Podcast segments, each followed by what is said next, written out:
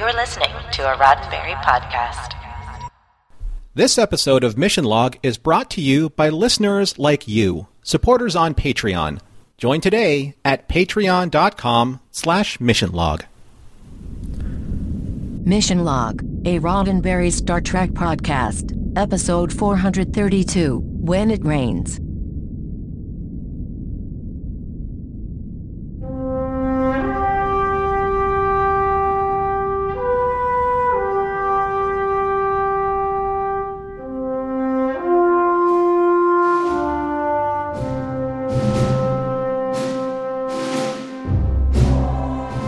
Welcome into another episode of Mission Log, a Roddenberry Star Trek podcast. I'm John Champion. And I'm Norman Lau. Each week on Mission Log, we face the challenge head on of examining each and every episode of Star Trek to uncover the morals, meanings, and messages therein. This week, when it rains, well, it, it just sort of just sort of trails off there with an ellipses. I'm I'm not sure.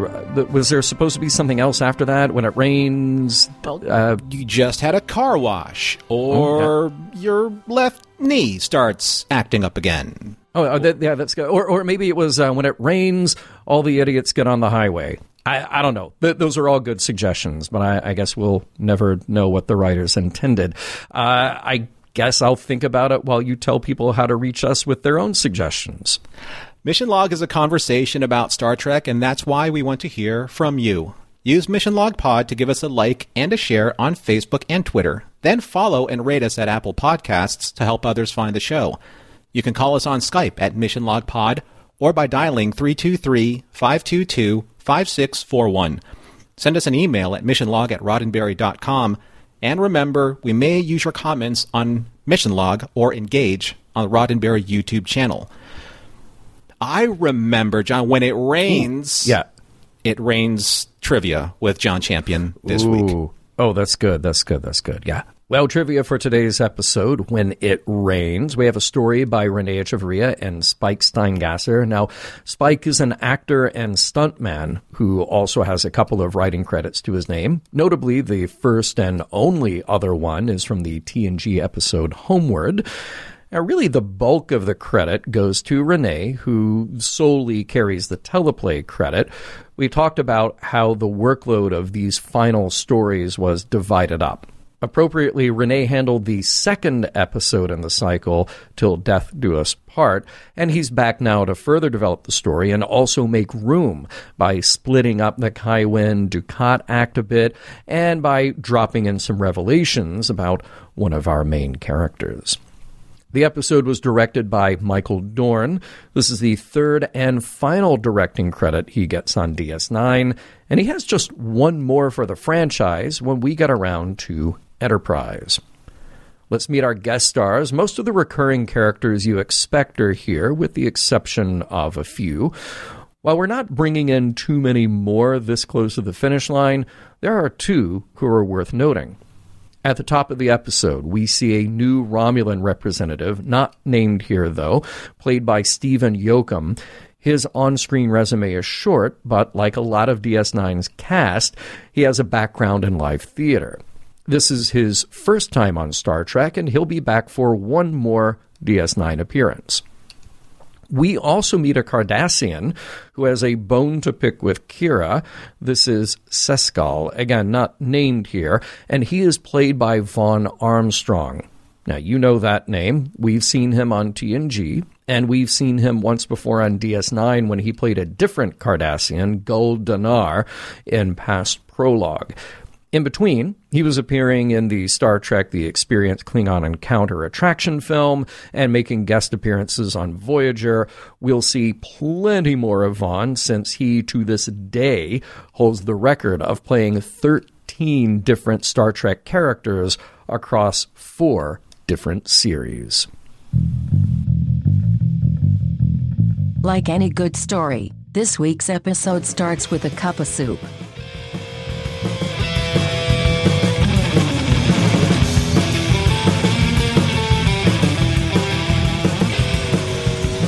Prologue. Well, here's an interesting thing.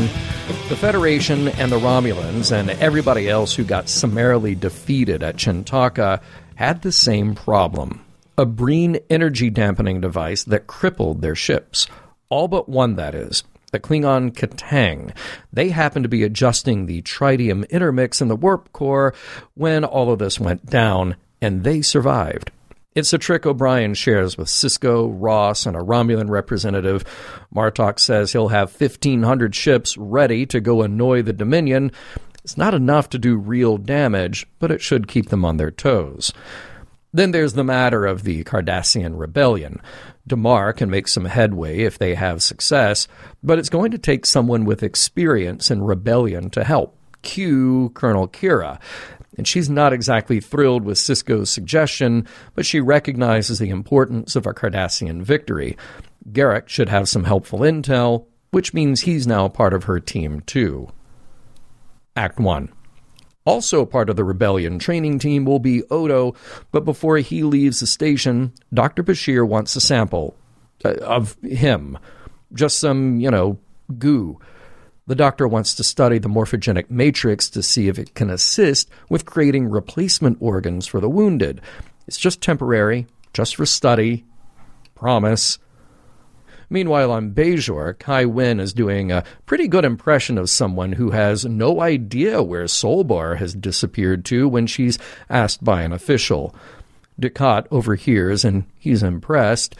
He can't wait for the return of the Pah-wraiths. But Kai Winn is taking this all very seriously. She may be intent on releasing the Pah-wraiths and bringing down the cleansing of Bajor, but she has had just about enough of Dukat's manipulations. And back on DS9, Garak got the news about assisting Kira with the Cardassian rebels. He knows, just like everyone else, that it'll be hard for Cardassians to take any advice or direction from a Bajoran. But Sisko has one suggestion to keep the mission alive giving Kira a Starfleet commission as commander, allowing her to wear the uniform and speak for the Federation. It might be more persuasive to Damar's men. Odo needs to change it up too. He's not Starfleet, but he does change his look to the one he had when he worked for the Cardassians on Terok Nor. Act 2. At an undisclosed location, Damar and Rusot mull over their circumstance. Their troops have taken a beating. They're short on supplies, even replicators to help feed them. Rusot comes right out and says he can't imagine taking orders from that terrorist, Kira, someone who Damar himself hated. Damar admits that he did, but he says that's a luxury they can no longer afford. Just arriving at DS9 is our old friend Gowron, Chancellor of the Klingon Empire. He's there to honor Martok, and, surprise for Worf, the Chancellor welcomes him too with open arms. That's what happens when you get welcomed into the House of Martok blood wine all around. In the infirmary, Bashir discusses Ezri a bit with Chief O'Brien. He feels like she's been avoiding him, and since he can't get an answer out of her, he made up some excuse for her to come see him. O'Brien calls out the uh, unethical behavior, but before we can have a debate on it, Luku walks in. The chief takes a hint and leaves, and the doctor just comes right out with it as Ezri starts to explain about her time with Worf and how that brought up some complicated feelings, Bashir jumps to the conclusion that those two are back together. Ezri starts to explain, but something far more important about Odo's sample in the beaker catches the doctor's eye. He immediately calls Odo, who's in a runabout, racing along with Kira and Garak to help Damar. The news is bad. Bashir reveals that Odo is infected with the virus that's killing the changelings. Act 3 Odo is symptom free. For now. And even with the bad news, he has a job to do right now. So does Dr. Bashir, who will work to compare this new sample with a previous one from Starfleet and see if there's anything he can do. Back on Bajor, Dukat is sneaking around late at night, opening up the Pah-wraith book when Kai Wynn is asleep. He's only a couple of pages in when a red energy mist leaps from the pages into his eyes. The scream wakes up Kai Winn, who finds Dukat blind. On DS9, the Klingons are celebrating Martok, and You just know that involves, yeah, here we go again with the knives, slicing into hands to drip blood into a bowl.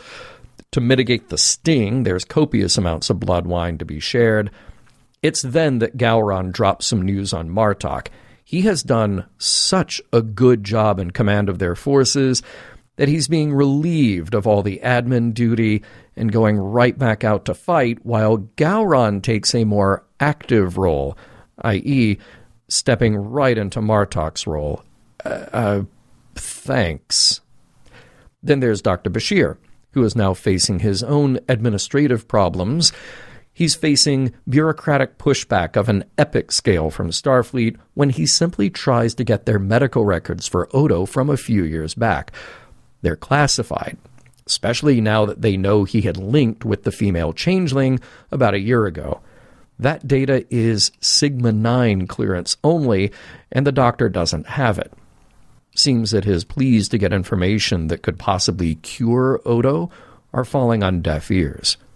At Chief O'Brien's suggestion, Bashir goes to Captain Sisko to see if he has the right clearance to get Odo's files. Speaking of Odo, he and Kira and Garak have arrived at Damar's secret location, in the caves of a desolate planet. It's the makeshift headquarters of the Cardassian Liberation Front, and they need those Federation supplies. There's also some tension at this first meeting, with Garak reminding Damar and Rusot especially that the Dominion is their enemy, to which Rusot snidely replies he doesn't need to be reminded who his enemy is. Act 4. Now the training begins, and right away the Cardassians push back against Kira's suggestion that they split up their forces into autonomous groups to make them less of a target, and to not hesitate to attack vulnerable Dominion targets, even if they're guarded by Cardassians. Immediately, there's pushback, but Damar listens to the logic and commands his men to take Kira's advice that anyone not fighting with them is fighting against them. Back on DS9, Bashir was successful in getting Sisko to use his clearance to get Starfleet Medical's records on Odo. While he processes some of the results, he and O'Brien talk about Ezri. O'Brien says Worf told him they were just friends and if Bashir thinks it was something else, he might be mistaken. As they talk, something about the medical records catches the doctor's eye. It's a dispersal pattern that he saw seven years ago. Records from Dr. Mora. It appears that Starfleet has sent him a forged set of data in order to throw him off the trail of actually helping Odo. It's as if they want Odo and the rest of the changelings along with him to die. Medical wouldn't do that, but Section 31 would. Elsewhere in the station, Martok confides in Worf his frustration that Gowron has pushed him aside. That's tactically dangerous, too, since Gowron lacks experience in battle. But what's important is that he and Worf do their duty, because many of their comrades have already died in the battle with the Dominion, and they don't want to see more lost. Somewhere, far away. Kira is having a replicated meal and talking to Odo, while a couple of nearby Cardassians sense an opportunity to bully them. The first one approaches and asks Odo what he thought would happen to Bajoran prisoners on Terok Nor. Kira deflects until she can't. Rusot approaches and spells it out that Odo was a collaborator. Before she really does lose her composure on one of the Cardassians, Kira stalks off to her room, where she gives a good beating to some supply containers. With steam sufficiently vented, she tells Odo that she's going to go cool off, and he stays behind to pick up some of the pieces. In doing so, he looks down at his hand and notices peeling, flaking skin, a sign of the virus that has infected the other changelings. Act 5. Checking in with a blinded Dukat on Bajor, Kai Winn enters to let him know that the doctor who examined him can find nothing physically wrong with him. The Pah-wraiths took his sight for his arrogance, for daring to read the book and circumventing Winn's privilege. So she kicks him out. For real. Kai Winn has a guard escort Dukat off the premises to see if living in the streets begging for money will teach him some humility, while she gets back to her book. Gowron, now comfortably settled back into his position as commander of the Klingon forces, summons Martok and Worf to talk over strategy. He sees all the places where the Dominion are assembling their forces, and he thinks this is the time to go on the offensive. Martok objects that they're outnumbered 20 to 1, and their best bet is to play defense until the Federation and Romulans can send ships. Gowron won't hear it. It's not a debate. The time to attack is now, and it will be a Klingon victory. In the infirmary, Bashir and O'Brien surmise that they can't take their suspicion about Section 31 to Captain Sisko, since it would get reported back to Starfleet and further jeopardize their investigation. Even Quark drops in with some coffee, but he's told not to breathe a word of what's going on. What is going on is Bashir's discovery that the virus infected Odo nearly three years ago, which leads him to conclude it was exactly when Odo visited Starfleet. He was infected there by Section 31. If they created it, they must have a cure. And Bashir and O'Brien need to find it before Section 31 figures out what they're doing. The end. So, John, Yes. I just realized when it rains, uh-huh. dot, dot, dot, Yeah. who do you think it poured on more in this episode? or we'll just have to wait and, and keep the audience in suspended in anticipation for that. We, we, we will, we will, because it, seems like that this was a cool episode. Not not to jump ahead to the end, but it's one of those cool episodes where like everybody has a turn, a change, a challenge, and something to face. You know, so we'll uh, yeah, we'll, we'll we'll get to that. I think the one who gets off easiest here is Sisko. you know, honestly, Oh, yeah. it's like yeah, it shows at the beginning like here you go do this very difficult thing. See ya. Yeah. So yeah. Well, there, there are Um, obviously there are people that are in place that are doing the actual raining on people, yes, and then there are the people that are getting poured upon by those people. Oh, Sisko yeah. was one of those people that's raining on Kira's parade. Definitely. Oh, right, right from the top. Yeah. Hey, and, and right from the top, did you get a good look at that map in the opening? Because I, I definitely freeze framed it. I wanted to see everything in there. Uh, Ferenginar is very far away. Uh, interesting to see that on the map. Cardassian, Bajor are just, you know, right there across from the Badlands. Um, although there's nothing helpful on the map that says you are here. you know, or or like keep clear of wormhole, but you know we know it's right next to Bajor. Uh, but right there, very prominently, is AR five five eight. So I'm glad to see slow clap, everybody. Glad to see that you're still holding on to it. Oh, they worked hard for that one. They did, You know? they did. Uh, I really do wish that the Romulan, the unnamed Romulan in the room, was referenced to being Senator Kretak's replacement for this particular reason. I wanted Ross to squirm a little bit because he was the reason why Kretak's not in that room. yeah, Right? yeah. That would have been nice to mention. Admiral Yeah. Ross, this is Senator Tree Class, Tree, uh, Kretak's replacement, you know, unnamed Romulan Yeah. guy. And he would be like, nice to meet you. yeah, Yeah. yeah. Uh, Yeah. Please, please give Kretak my best. Yeah, exactly. I, I do love that moment of Odo being a little reluctant to leave a sample behind. I, I mean, it would be like one of us, say, leaving a finger or something, only that finger also has all of the other properties of the rest of your body. Yeah. So, the li- little weird, I get it. First of all, like the five year old in me, it's like, you know, when Dr. Bish just said, Hannah, can I have a cup of goo? Hearty har har. Good laugh. but if Yeah. they really wanted to do something with it, it would have been funny if somebody walked up to Odo after that and said, Did you lose weight? Or are you a little shorter? Uh, that's, Right? that's good. Something like funny. that. Yeah. I think it yeah. would be fun. Yeah. Uh, okay, so I love design work. I love design work in shows. There's uh, an obvious logic to certain design work. And it seems to me that the bigger and more gold and more ornate your belt buckle in the Klingon Empire, the higher your position because nobody. Like when Gowron came off and said, you know, hello, Worf, hello, Martok, you know, that his Right. belt buckle was enormous and completely trimmed out with gold. Of course, that's what the Chancellor would wear. Of course. And, and, by the way, I love that that belt buckle design has stayed and has it's gotten these little changes like the the big, you know, border on it and then changing color, but that is a design from way back. Mm-hmm. Uh, and uh, the very first of those, they are literally pieces of bubble wrap cut out and spray painted. And right. I love that. Of course, later on they were cast and, and they were made to to look like that. But you're taking that original design cue, just literally from a little uh, uh, trapezoidally cut piece of bubble wrap. And I tell you what, they look amazing when people that wear kilts, like myself, mm. have that. I mm-hmm. don't have one of those. If anyone out there in the audience can tell me where to find one, I would totally yeah. appreciate it because they are amazing looking. I can nice. go without the one with the I'm not a chancellor, so no gold thick design. Yeah, yeah. You, you don't need to show off. I don't need yeah, that. Yeah, no. yeah, yeah. Mm-mm.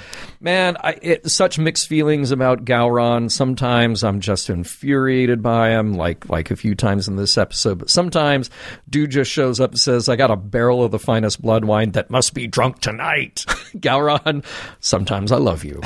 well, the 2309, of course. Yeah, yeah, of course. I, I like hearing course, that trailed yeah. off in the dialogue. So yeah. He completely like snubbed Ross and Sisko in that scene. Yeah. So yeah. it's not the same scene, right? So they get drunk that night, and then the ceremony is another night where they cut their palms and then get drunk again. Yeah, I, uh, maybe. Maybe right. there's just a, a, lot of that going on.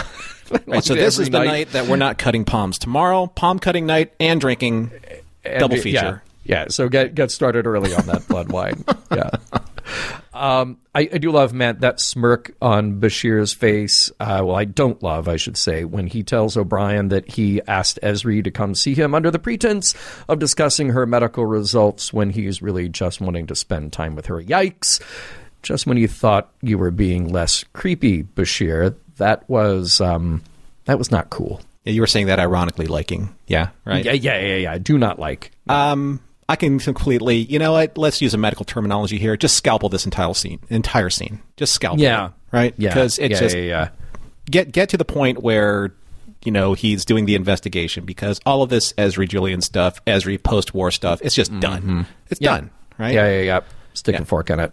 Even though I'm going to do something completely lecherous, just like Bashir, and say I I pretty much oogled every square inch of my TV when I saw Kira in a Starfleet uniform. I thought Nana looked gorgeous in it she looked I, the whole character just looked amazing in a starfleet uniform. Yes. So so glad to see that. I mean I, I, know that she up until now she is not a a starfleet officer but just how cool. What a what a great just like breath of fresh air. Mm-hmm. and she looks great in it. She yeah. wears it well. Yeah. Um, man I, I, tell you what those Pah-wraiths they, they just love to wait until the moment that suits them and then leap into a physical body. I mean, through the nose, through the eyes. Basically, look, no orifice is safe. So be on guard, people, around Pah-wraiths, because they are unpredictable. Um, O'Brien, O'Brien, he, I, I love that line. Guys like Hilliard are used to sitting behind their desks, not under them.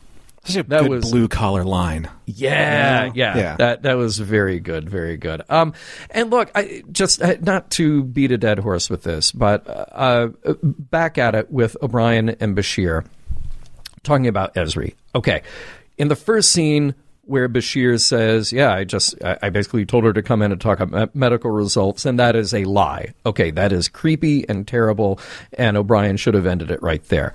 Okay, at least the second conversation less creepy. There are a couple of guys talking about well, the personal life of one of them. That's fine. That's acceptable. That is all right.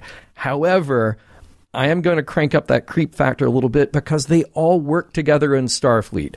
And it is a little weird to hear a couple of guys in Starfleet talking about their comrades who are also in Starfleet who also had a relationship. There's just got to be a better way. Yeah, you and know? they were doing something important at the time. So let's just yeah. sidetrack this really important thing that can get us completely busted by black bag operations for this. Yeah. So, yeah, yeah, yeah, yeah. Speaking of that very important thing, here's here's a dumb question. Okay. Um, even if what Starfleet sent to Dr. Bashir was seven years old and came from Dr. Mora, uh, A, wouldn't that data still be valuable? And B, wouldn't Bashir have already had that at the station?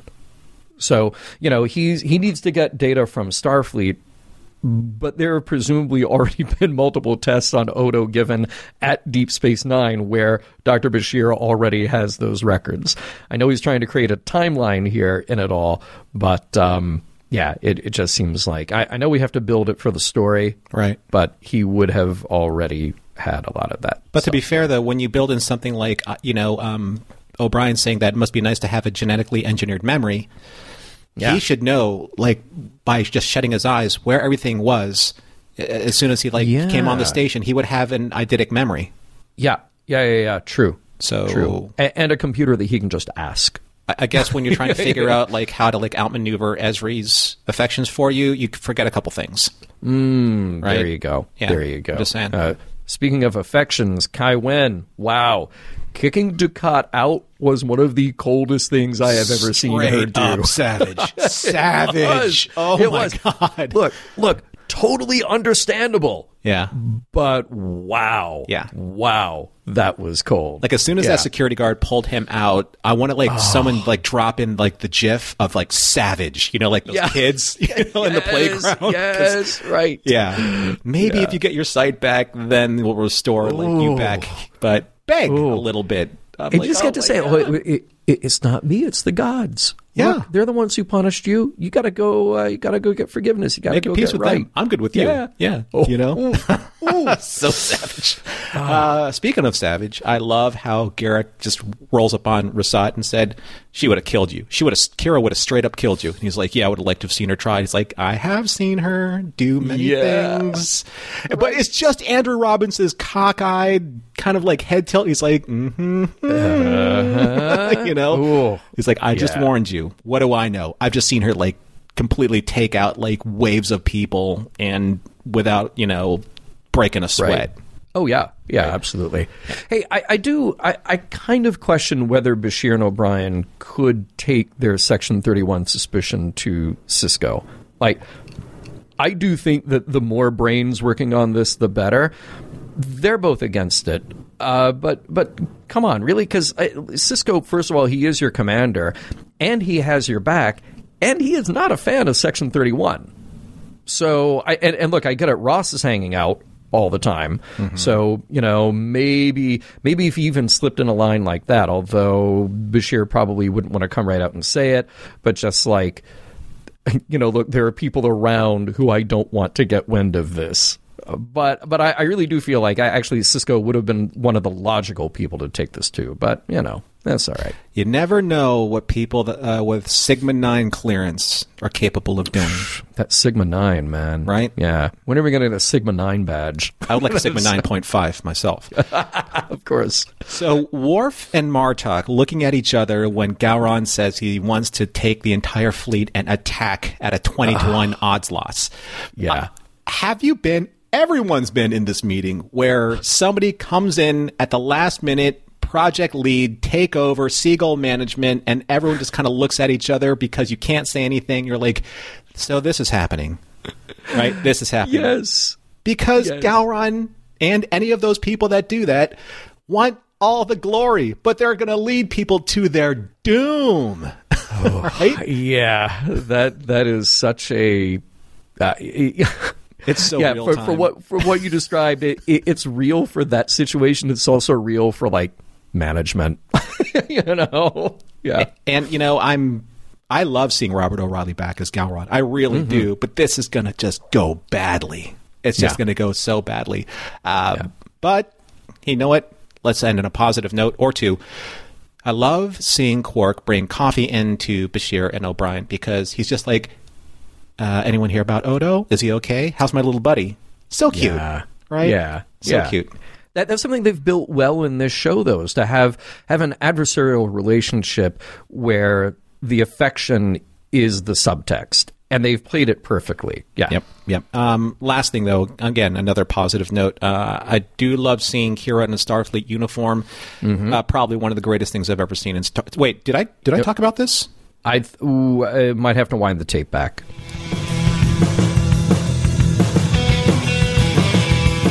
Good news Gowron's here to announce the new employee of the month. The bad news Gowron's here to announce the new employee of the month.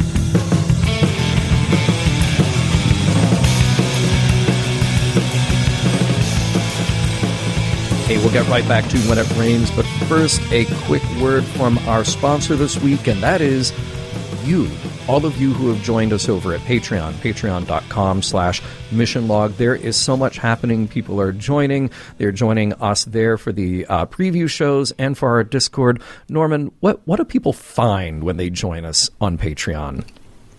Now, I think they'll probably find maybe even a little bit more than they've bargained for because there are so many threads Right. and so many different like mini communities that are going on with Patreon right now. Yeah. Uh, we have chat rooms for every single series of every single Star Trek series, movie, uh, books, you know, Mm-hmm. Yeah. fan films, things Even like that. gaming. We also Yeah.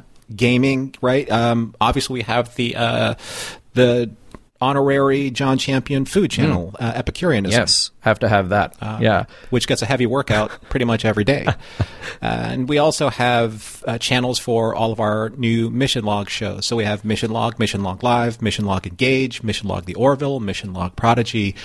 Uh, Yeah. It's pretty much like a one stop shopping for your family. Well, and what I love is that people who joined us there, who really are friends of ours, friends of the show, friends of each other, we're getting to know about everybody's other interests and its other sci-fi, media, food and drink, as you said. It's just a, a lively, robust conversation going on there that is before and after all of these shows. So it's like, come for the Star Trek, stay for the community. And I want to thank some of the most recent people who have joined us at Patreon Mary Virginia, Rain Hall, uh, Man. I love that.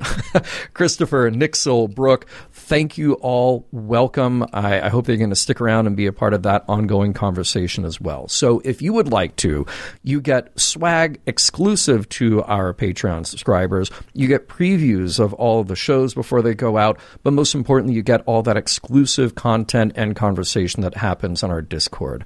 So join us at patreon.com slash mission log and thank you all. We will see you there. All right, Norman, when it rains, it uh, sometimes creates a hole in my ceiling. But that, that that's just that's just personal. That's just me. when it rains, John, it gets wet. It does. It does. And, and it actually it makes LA look nice uh, for a couple of days after. So, you know, I, I like That's it true. when It it rains. a nice little glittery, Yeah. like Runyon Lake, Yeah, you know, yeah. back in Times Square. Exactly, exactly. But there's a lot to talk about in this episode, A- and I want to start out with something that is it, it's kind of fun and funny to me, but it's also serious. And this is just look. I know that some people don't like it when we do a line read on the show. I won't do a Marc Alaimo line read, but it's the casualness with which he says this line. I just had to write it down. He's addressing Kai Winn and says. Well, when we do release the Pah-wraiths from the fire cave, your hands will be stained too. And he's so like he is describing this crazy mythological D and D sounding thing. Like, well, you know, this is just what happens. It's just you, you release the Pah-wraiths from the fire cave, from the magic book, and the D&D. yeah, the, the the energy mist goes up your nose or in your eyeballs, and that's just how it works.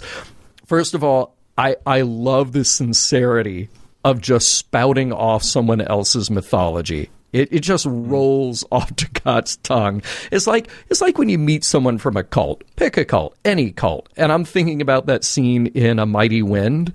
You oh know, Oh my God. right? You know the scene, right? I do. Right, right. where, where they said, uh, well, well, humankind is simply materialized color operating on the 49th vibration. You would just make that conclusion walking down the street.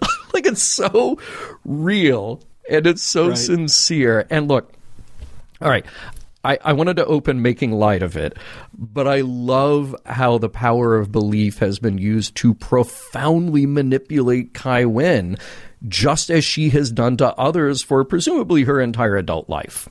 You know, mm-hmm. it, it, And this is on both sides of the equation, not just the Pa race, but the prophets as well. Exactly, exactly. It just flips that equation, and and it's so perfect because somebody who has done that and who has believed and manipulated that belief to others is having it done to herself. You know, and then as we see later in the episode, gets to turn it around again. And, and she says, you know, again, I because I, brought up a similar point uh, a little while ago. The Pah-wraiths will spare those they find worthy. The rest are of no consequence. That that is the terrifying reality of that. That terrifying mindset that is all too easy to hear from others. They're okay because they picked the right God. They had the right belief. They said the right prayer. and the others aren't even a concern. And mm-hmm. and this Kai Winn is scary. I've said it before, I'll say it again, because she is so real. It is that dedication to that belief that allows you to see others, the non believers, the unsaved trash, as purely other and therefore not consequential and not worthy. It just sends a chill up my spine. Religious zealotry is something that should be feared like any type of cult mentality or behavior Yeah. because they're the the understanding of of faith the the practicing of that faith's tenets and how it can help humanity help morality you know help your fellow man your neighbor that's all thrown out the window because this is all about justifying who is just and unjust Yeah. in a very broad sweeping you know brushstroke also just to bring it back to d&d so because it's so funny that you mentioned that i have to put this this image out Yeah. there so Dukat goes to the book gets the key opens the Mm-hmm. Yeah. book can't read it rolls for you know intelligence Right, right. and rolls an epic one Oh my god, he did. Dukat rolled Right. a one. That's that's it. Now, I, I want to know like why you know why this particular dynamic has been put into place because we are in this very serialized you know uh, downhill momentum for the last four episodes left. Yeah. What will this serve? What purpose does this serve aside from him getting his comeuppance? Because obviously the rain poured on his eyes. Well, well you know, okay. in this metaphor. If you want the production answer to that, it, it literally is that you know. Remember, René wrote uh, "Till Death Do Us Part." And that, that immediately, you know, you go into Strange Bedfellows and you have this very rapid development of what's happening with Kai Winn and Dukat. And he realized, he was like, oh, I have to put the brakes on this because we have developed that story so fast and gotten all mm. those plot points. I, I need to literally break them up so we can focus on the other stuff, then come back to them. So that that's the production answer to your question. Now, for the, the character answer, we'll we'll see. It'll all play out, you know. He needs to roll a d20, like a hard 20 in the next episode. All right, let, us talk about our favorite character right now. I know is your favorite character. Uh, oh, at least for right yeah, now. yeah, sure. Damar, Damar, because Yeah. uh, there's just some cool stuff going on here, and um, I loved him taking Rusot down a notch. And, and saying Mm-hmm. before Kira even gets there, I did hate her, and that's a luxury that I can no longer afford, and neither can you. Um, th- There's something good and a bit concerning about this because we're kind of back to what I raised before, which is we're, we're back to this enemy of my enemy is my friend. We're also back to strange bedfellows. You know, here's the least likely person to come in and try to win the confidence of these Cardassians, who whose mission may be noble in in some ways. And again, it, it, you could parse and pick apart what individual motivations are, but this is a tough road for Kira, and this is what I hope to see happen. I, I hope that the experience leads Damar to better perspectives and to the opportunity to right the wrongs. I don't hmm. know how much of this is for personal gain right now. Again, his, Damar's ego got crushed by Weyoun's seven, eight, nine. you know, Right, Uh, multiple Weyouns all, all in a row. Okay. So there is something a bit of just writing himself in all of this but I liked that little exchange with Rusot, and I liked the little moments where Damar, very clear eyed, is listening to what Kira is saying and saying, No, this is the better strategy. This is the better way to go. Yeah, I don't think that, at least in this episode, uh, from what we've seen of Damar, and Damar swallowing so much pride to mm-hmm. be able to work with Kira at that very moment, I don't think that he's playing at something else because if he were, then we would see a lot of that ego still bubble to the surface, like, say, Dukat would have, mm-hmm. you know, mm-hmm. when he was working with Major Kira. There's always this Cardassian one upsmanship Yep. that the Cardassians always have. And this is the way that we're Rusot probably would have been with Kira. And Damar's like, this is business now. This is all business all the time. And I like this kind of dichotomy that they built between, say, Sisko and Kira and Damar and Rusot. And I I found something very interesting in the subtext here, John. Hmm. More Latin in this episode that I didn't think that I would discover before. Okay. So in this case, I found this phrase applicable. Inter arma enim silent amicitia, which means in arms or during war, friendships are silenced. Ooh. I actually completely made that up, but I think that is applicable. I like that. because I wanted to have something in terms of, uh, you know, Sisko and Kira are friends until they can't be. Sisko has to be commanding officer. She has to follow the orders so that they can win the war, Yeah. right? And she is the only person or the only tool at his disposal to be able to do that. Damar and Rusot are the same. Rusot, like, I don't want to work with her. Damar's like, I don't care Yeah. what yeah, you want. Yeah, yeah.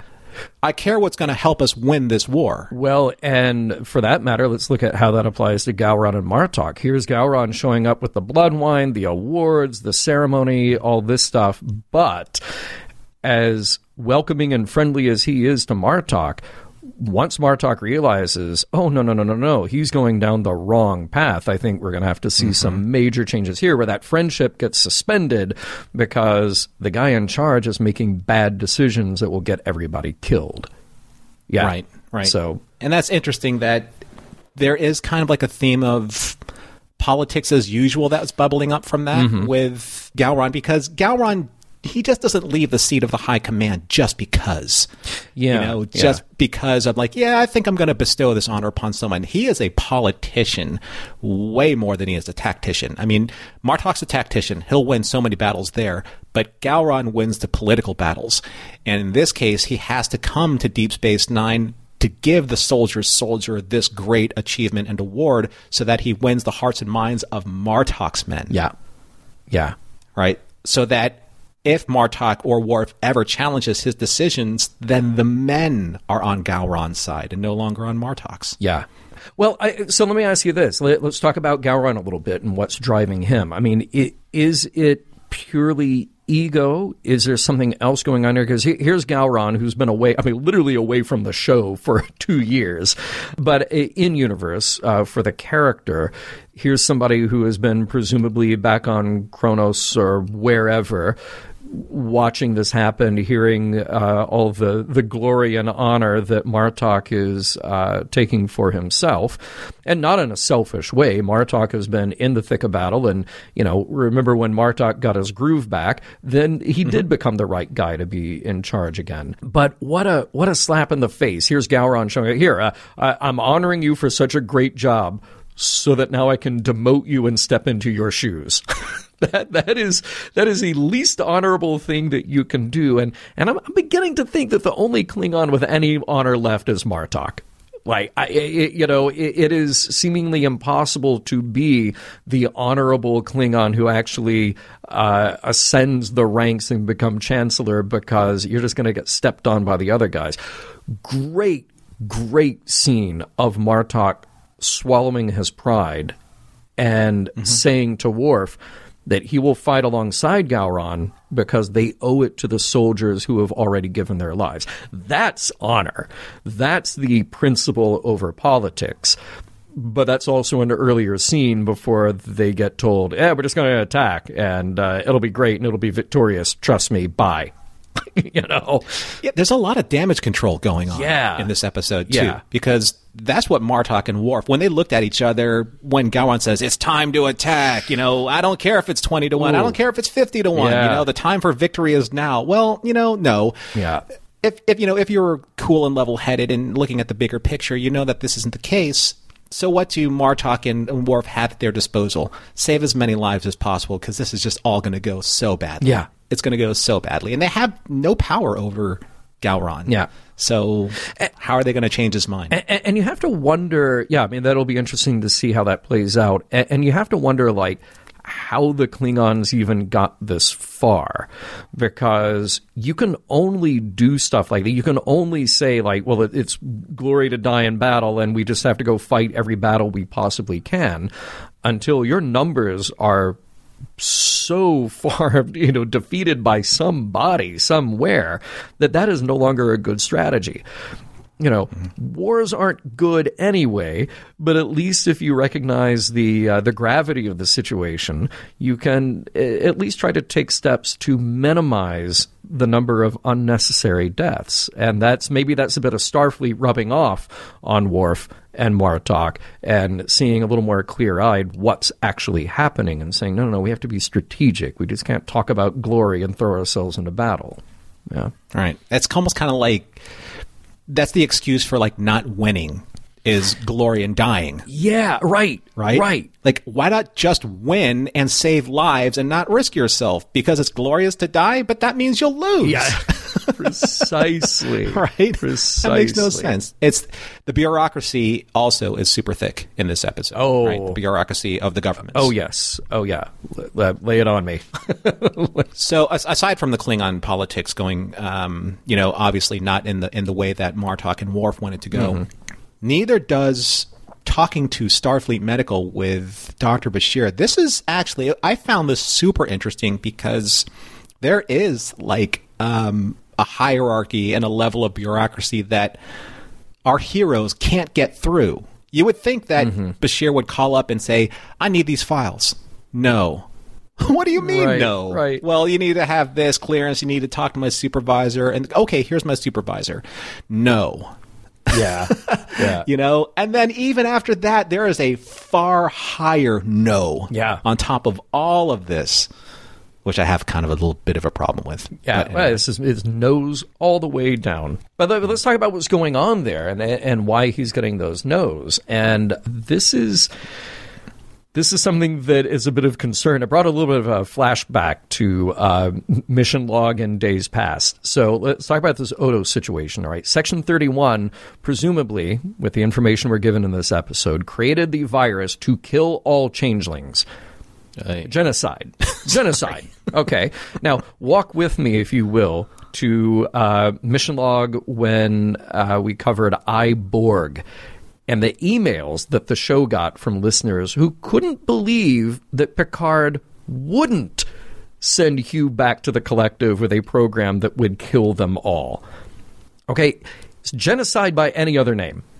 And and now we have one that is being toyed with by Section 31, uh, which do I need to remind anyone as part of the Federation Charter for 200 years, uh, aka the good guys who are us in the future, uh, however many hundreds of years. You know, I, I certainly hope this little scheme is exposed and Section 31 is dismantled forever and ever.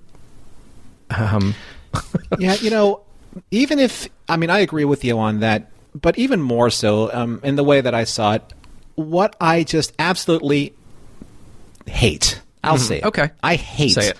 the idea that Section 31 came up with this virus because it pretty much takes away what I thought was really cool about a weakness in the founders, a random Mm-hmm. genetic mutation in nature that even they, with their godlike powers and their ability to form this great link and their supposed invulnerability to almost everything out there except for this virus, happened randomly occurring in nature. Not even they could prevent it. Yeah, yeah, I, I agree. I agree. But now you have a man made virus that is going to be the demise of an entire species because they were smart enough to put it in there to begin with. I just think that just takes away from the entire agency of the founders being this godlike power out there in the universe. I, I just really think that I I don't like it. I hate That's it. That's interesting, and I'm glad you framed it that way because I, I think that, yeah, yeah, that that takes away something here. All right, I, I want to wrap up the section by asking you. Oh, this is such an easy little question here, oh, meaning none of us are going to be able to answer it. It's about Kira. Odo wasn't a collaborator. And then here's Rusot chiming in. Well, I suppose that depends on your definition of collaborator. Compared with Kira's impassioned words earlier about Cardassian collaborators with the Dominion and how anyone not fighting with them was fighting against them. What should we make of this? Is there less room for nuance in Kira's life when the rule applies to someone else? I think that that's I would say human nature, but she's not human, but it's human nature to have a blind spot in those cases. And we've even seen episodes where, I mean, Odo himself, you know, he almost went into what, some type of like shock on his way back from a convention. Yeah. That because his guilt was so heavy about how he was a collaborator with the Cardassians for what sentencing people to unjust punishments. Yeah. So, yeah, I mean, he was. Guess it's up to people out there what their interpretation of collaborator is. Uh, I'd be interested to hear what people have to say about that one because, yeah, she's uh, she might be showing a bit of her hypocrisy here.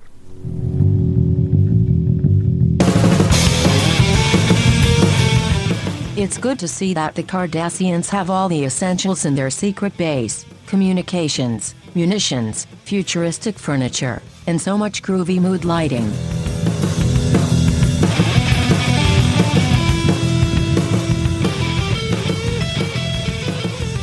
Norman, when it rains, the acid eats away at statues. No, no. Uh, when it when it rains, uh, we just uh, we fast forward to the end so we can tell everybody what we thought of the episode.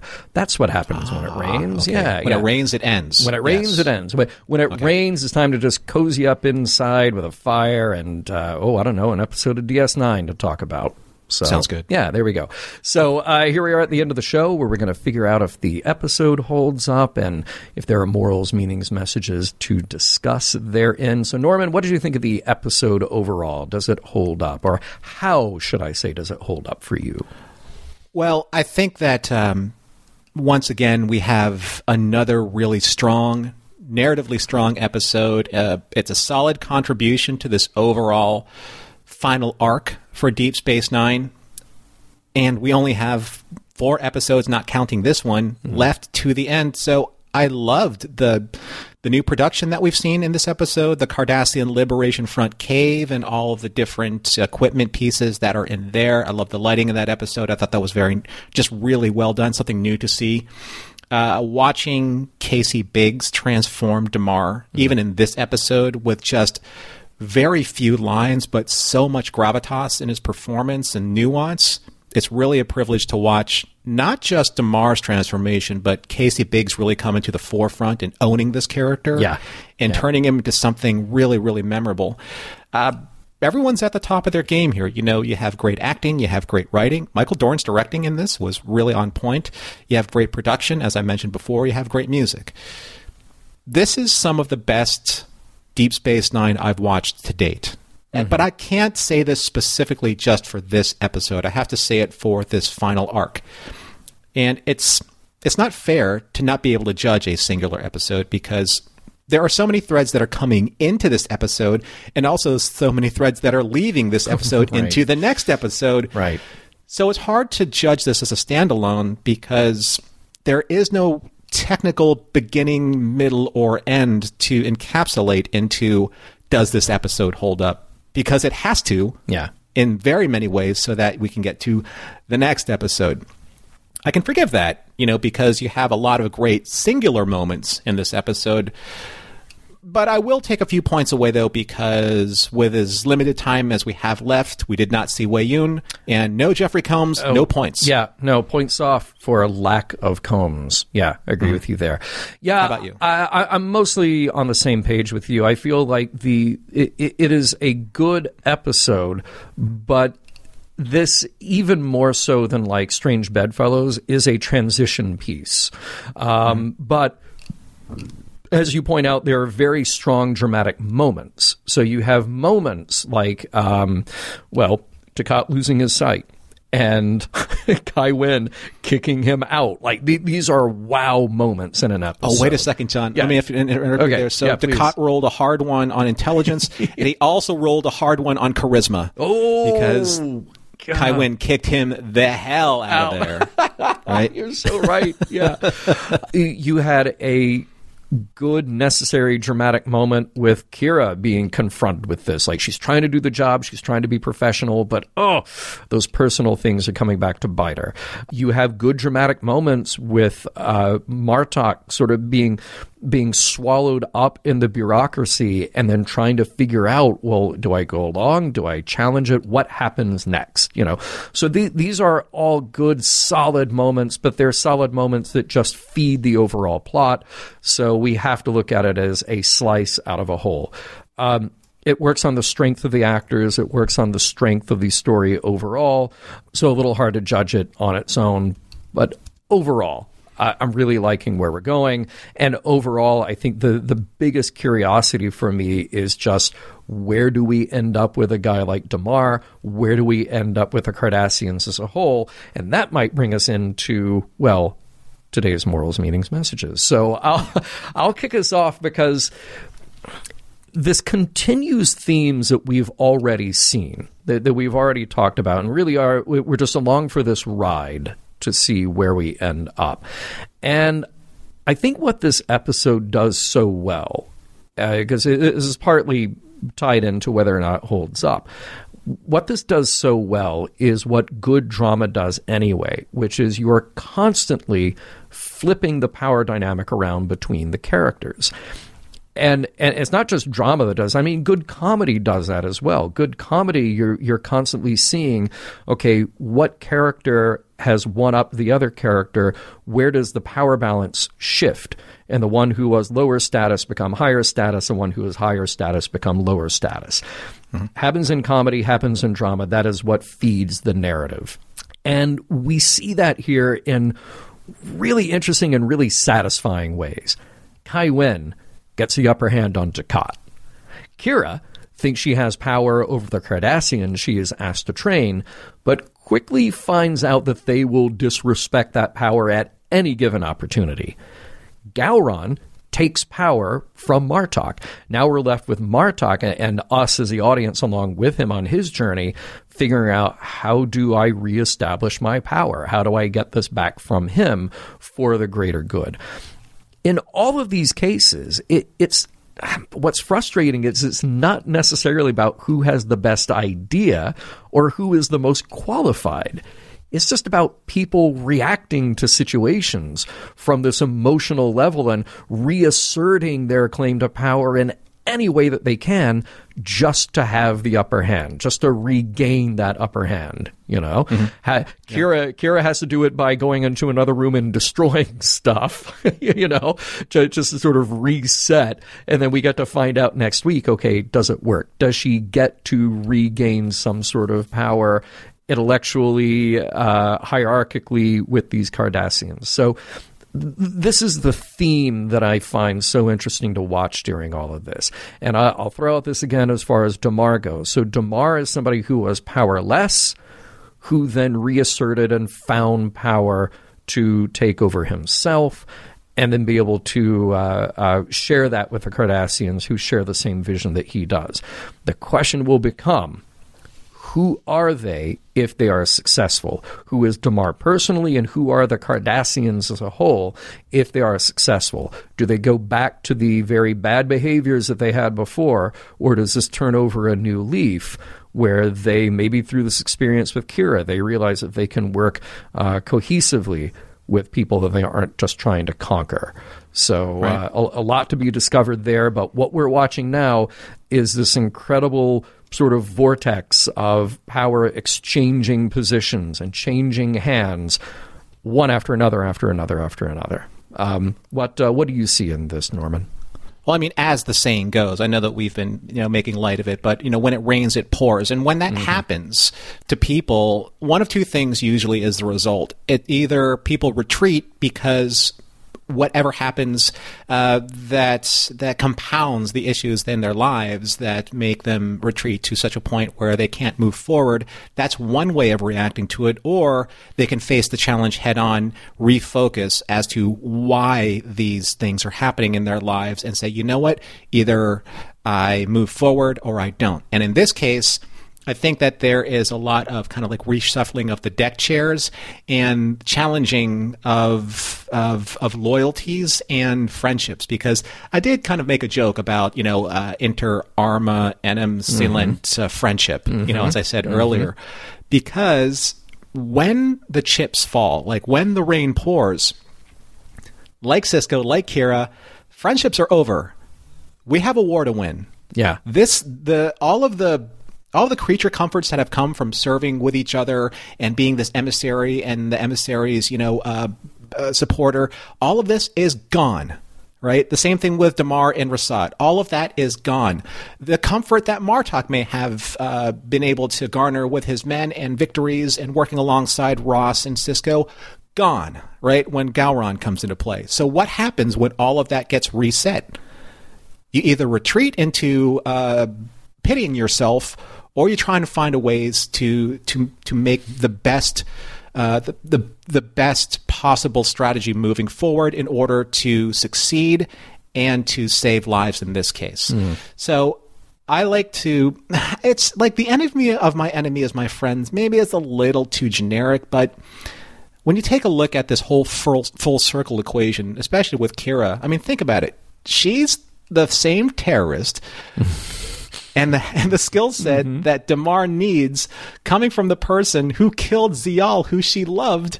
Yeah. But needs her now because again, the enemy of my enemy is my friend. Well, that, that's so, why the question that becomes like, what happens next? Like, a- after you and the enemy of the enemy have defeated the common enemy, who are you then? You know, well, I think we're going to probably maybe maybe get to that. Yeah. I, I have a I have a I have a very strong belief that the writers are going to lead us to this moment. But I think that in the meantime, though, we're seeing the needs of the many outweigh the needs of the few or the one. One of the hmm. greatest Star Trek mantras of all time. So, if I can put it into context. So, everyone on the Allied side of the war, the Federation, the Klingon, the Romulans, the Bajorans, the Cardassians, they all have to put aside petty differences. Like in Kira's case, maybe not so petty. Mm. But this is a common theme when it comes to fighting world wars, right? In this case, yes, it's a galactic war, but you know, Deep Space Nine has been known to be the World War II yeah, analog, very much, right? So you have cultural, political, religious differences um, within humanity, or in this case, within the Allied forces of Deep Space Nine, that usually divide and separate cultures and nations. But if you're given the proper cause to rally towards, like defeating Hitler or Osama bin Laden, or in this case, the founders these can bring entire nations and continents together because the differences between people, no matter how significant, are insignificant when compared to the evil that must be defeated to benefit all humanity, or in this case, the entirety of the Alpha Quadrant. Mm. So, this is what I love seeing about Deep Space Nine right now. You have a true and unified alliance of a belief that good must triumph over evil, regardless of these petty and small and personal sacrifices that must be made to preserve this greater good. I mean, wouldn't it be nice if the world we live in right now would follow this very same example? Hmm. I mean, that's you know that is the promise of Star Trek, right? Yeah. When we see moral tales like this that are so appealing because it shows us what can happen if we as the human race can put aside put aside these these base pettiness and meaningless divisions that distract us from a greater and nobler future. That has always been one of the greatest pillars of Star Trek. Mission Log is produced by Roddenberry Entertainment. Executive producer Rod Roddenberry. Our website and your opportunity to comment and connect with us is missionlogpodcast.com. If you'd like to support Mission Log directly, you can do so at patreon.com slash missionlog. And for more Star Trek news and discussion, be sure to visit trekmovie.com. On the next Mission Log, Tacking into the Wind.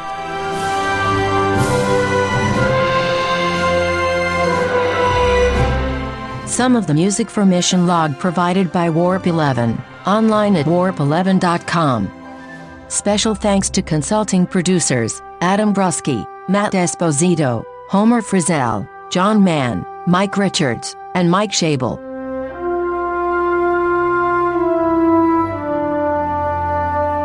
I'm glad the chief has time to hang out and do detective work with Julian, instead of fixing ships, in the middle of a war. Guess he doesn't want to be Employee of the Month.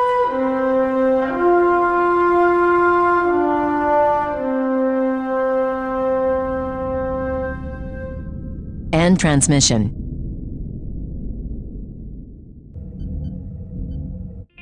This is a Roddenberry podcast. For more great podcasts, visit podcast.roddenberry.com.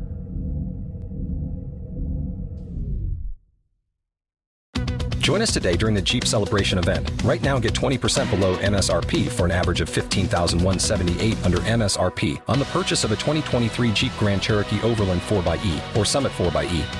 Not compatible with lease offers or with any other consumer incentive offers. 15,178 average based on 20% below average MSRP from all 2023 Grand Cherokee Overland 4xE and Summit 4xE models in dealer stock. Residency restrictions apply. Take retail delivery from dealer stock by 4 1. Jeep is a registered trademark.